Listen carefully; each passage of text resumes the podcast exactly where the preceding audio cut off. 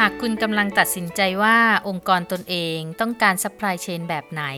และต้องลงทุนเท่าไหร่ หรือหากคุณเป็น หรือกำลังจะเป็นผู้รับผิดชอบใน supply chain บริษัทแล้วกูรูโลจิสติกส์จะได้นำเสนอแนวคิด และเทคนิค เพื่อให้สามารถฝ่าคลื่นการเปลี่ยนแปลง ท่ามกลางความรวดเร็วในการสื่อสาร ด้วยเทคโนโลยีล้ำสมัย เพิ่มประสิทธิภาพในการส่งมอบ และเพิ่มการบริการที่ได้ใจลูกค้ามากขึ้น สวัสดีค่ะ ยินดีต้อนรับสู่กูรูโลจิสติกส์กับอินทิราสิทธิเวชหรือเรียกแบบที่หลาย ๆ ท่านเรียกกันว่าอาจารย์เดียค่ะ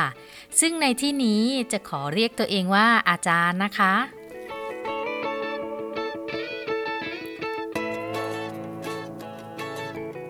EP ที่ 5 นี้เรามาคุยกันต่อจากตอนที่แล้วค่ะ เมื่อมีการเลิกใช้ถุงพลาสติก แล้วเราจะใช้อะไรกันแทนคะ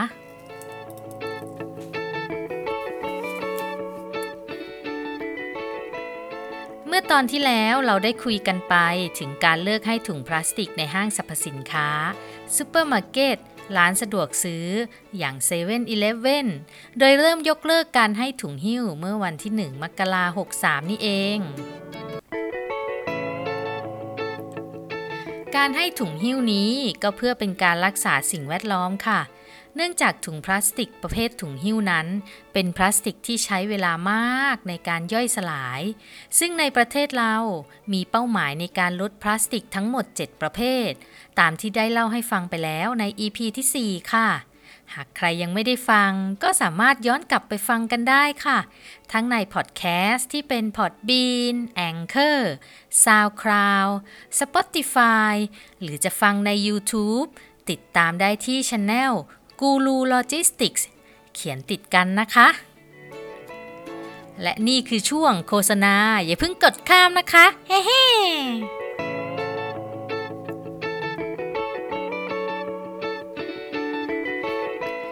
แน่นอนเมื่อมีการเลิกแจกถุงหิ้ว เราทุกคนก็ต้องหาอย่างอื่นมาใส่เอง ส่วนใหญ่ก็จะนึกถึงถุงผ้ากันใช่ไหมคะ แต่เมื่อสัปดาห์ที่ผ่านมา จะเห็นไอเดียคนไทยในการหาสิ่งทดแทนถุงหิ้วกันหลากหลายมาก ไม่ว่าจะเป็นถัง กระป๋อง กระเช้า ตะกร้า พาน ถุงปุ๋ย รถเข็นกะละมัง กล่องมาม่า เนี่ย คนไทยไอเดียบันเจิดที่สุดเลยค่ะ แจ่มๆทั้งนั้นเลย และเมื่อมันเป็นกระแสฮิตกันก็จะเกิดการประชันกันแล้วว่า ไอเดียใครจะเลิศเลอกว่า แต่แค่ไอเดียใหม่ ๆ มา ก็ได้ความฮาจากชาวโซเชียลไปเยอะละค่ะแต่ยังไงนี่ก็เป็นแค่เทรนด์สั้นๆ ค่ะ สุดท้ายก็ยังต้องหาของทดแทนถุงพลาสติกที่หิ้วง่าย พกพาสะดวกมากกว่าละค่ะ คงไม่มีใครถึงกระมังไปซื้อของในเซเว่นทุกครั้งไปหรอกเนาะ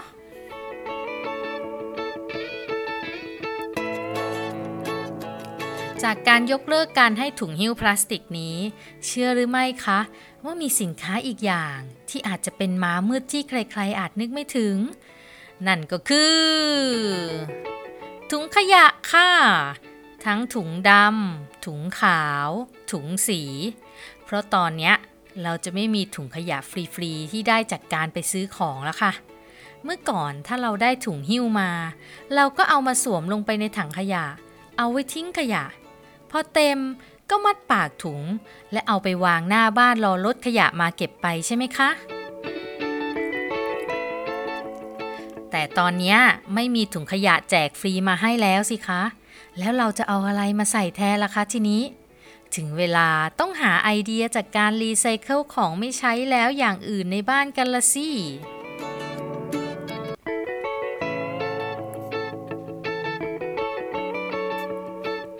รที่ซื้อของออนไลน์ ก็อาจคิดไอเดียใหม่ๆ ด้วยการใช้ถุงที่ห่อหรือใส่ของมา หรือกล่องกระดาษ เอามาปรับเปลี่ยนเป็นถุงขยะได้ค่ะ พอได้ไหมคะ หรือจะกระดาษที่ไม่ใช้แล้ว เอามาซ้อนทับกันหลายชั้น พับเป็นถังขยะก็ได้แแต่ถ้าไม่มีถังขยะหน้าบ้าน เวลาเอาไปวางรอรถขยะมาเก็บไป ก็ระวังหน่อยนะคะ เพราะอาจเจอคุณหมา คุณแมวมาคุยเขี่ยเละเทะ สภาพคงไม่อยากจะคิดเลย ไม่เช่นนั้นก็คงต้องลงทุนกันบ้างแล้วค่ะ หาซื้อถุงขยะมาใช้กันนะคะ ถุงขยะก็มีทั้งแบบที่ย่อยสลายเร็ว และย่อยสลายช้า แบบหนา แบบบาง ราคาก็ไม่แพง แต่ก็ไม่ถูกค่ะ หลายๆ ประเทศเท่าที่ทราบ ก็ต้องซื้อถุงขยะค่ะ เช่นในโซนยุโรปหรือว่าอเมริกา เราคงต้องเริ่มในเร็ววันนี้แหละ ยังไงเพื่อช่วยกันรักษาสิ่งแวดล้อม ก็คงต้องควักกระเป๋ากันเล็กน้อย อาจมีข้อดีทางอ้อมนะคะ ที่ทำให้เราซื้ออะไรอะไรน้อยลง ขยะก็จะเกิดน้อยลงก็ได้ค่ะ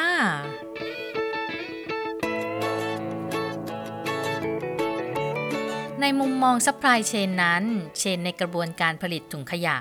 จากที่เมื่อก่อนมีความต้องการถุงขยะแค่ในวงจำกัด เช่นออฟฟิศร้านอาหาร ร้านกาแฟ แต่ตอนเนี้ยก็จะเกิดความต้องการมากขึ้น มีออเดอร์มากขึ้น เมื่อ demand มากขึ้น supply ก็ต้องจัดหาให้สามารถตอบสนอง demand ได้ให้เพียงพอ ส่วนดีมีแน่ๆสำหรับผู้ซื้อ ก็คือราคาที่จะลดลง เนื่องจากมีการแข่งขันมากขึ้นในตลาดนั่นเอง ส่วนผู้ผลิต ก็จะได้ขยายฐานลูกค้าออกไปจากที่จำกัดในวงแคบ ก็จะได้ลูกค้าบ้านเรือนทั่วไปด้วย อย่างไงก็ขอให้ระมัดระวังในการคาดการความต้องการสินค้า และวางแผนการผลิตนะคะ เพราะหากมี supply มากกว่า demandปัญหาที่จะเกิดขึ้นแน่ ๆ คือ มีสต็อกมากเกินไปค่ะ ขายไม่หมด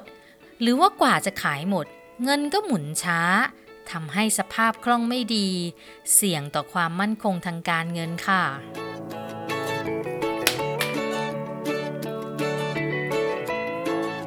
การเปลี่ยนมาลดการใช้พลาสติก อาจมีความคลุกคลักกันบ้างในช่วงแรก ๆ แต่ในระยะยาวทุกคนก็จะเกิดความเคยชิน กับการไม่ได้รับถุงหิ้วพลาสติก สำหรับในมุมมองอุตสาหกรรมแล้ว ไม่ว่าจะเป็นสินค้าอุปโภคบริโภค ที่จะเกิดการซื้อน้อยลง เพราะไม่ได้ถือถุงไปใส่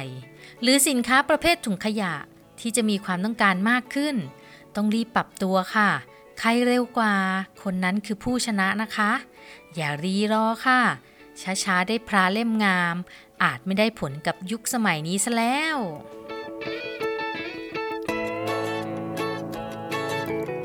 เตรียมตัวกันให้พร้อมนะคะทุกคนมีแผนสำรองไว้เผื่อบ้าง ยังมีพลาสติกประเภทอื่น ๆ อีกที่จะมีประกาศให้ยกเลิก เร็ว ๆ นี้ก็แก้วพลาสติกประเภทใช้ครั้งเดียวค่ะ อันเนี้ยมีผลกับชีวิตคนติดกาแฟและชานมไข่มุกแน่ ๆ เพราะร้านค้าต้องหาแก้วพลาสติกอื่นมาใช้ นั่นหมายถึงต้นทุนก็จะเพิ่มขึ้น ราคาขายก็จะเพิ่มขึ้นด้วยแน่ ๆ ฟันธง อย่าลืมนะคะว่าพลาสติกยังไงก็ดูไม่ดีในสายตาสิ่งแวดล้อมค่ะ ยังไงก็ตาม มันกำจัดให้พลาสติกทุกประเภทหายไปจากโลกไม่ได้เร็วๆนี้หรอกค่ะ ประโยชน์ของพลาสติกบางอย่างก็มีอีกมากเลยเนอะ ตอนนี้ก็ร่วมด้วยช่วยกันกำจัดพลาสติกร้ายๆไปจากโลกกันก่อนเถอะพวกเรา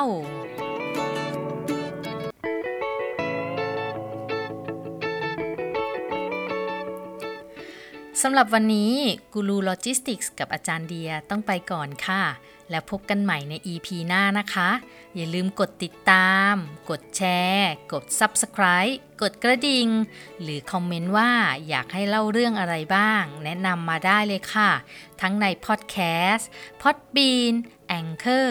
SoundCloud Spotify ถ้าเป็น YouTube ก็เป็นช่อง Guru Logistics เขียนติดกันนะคะ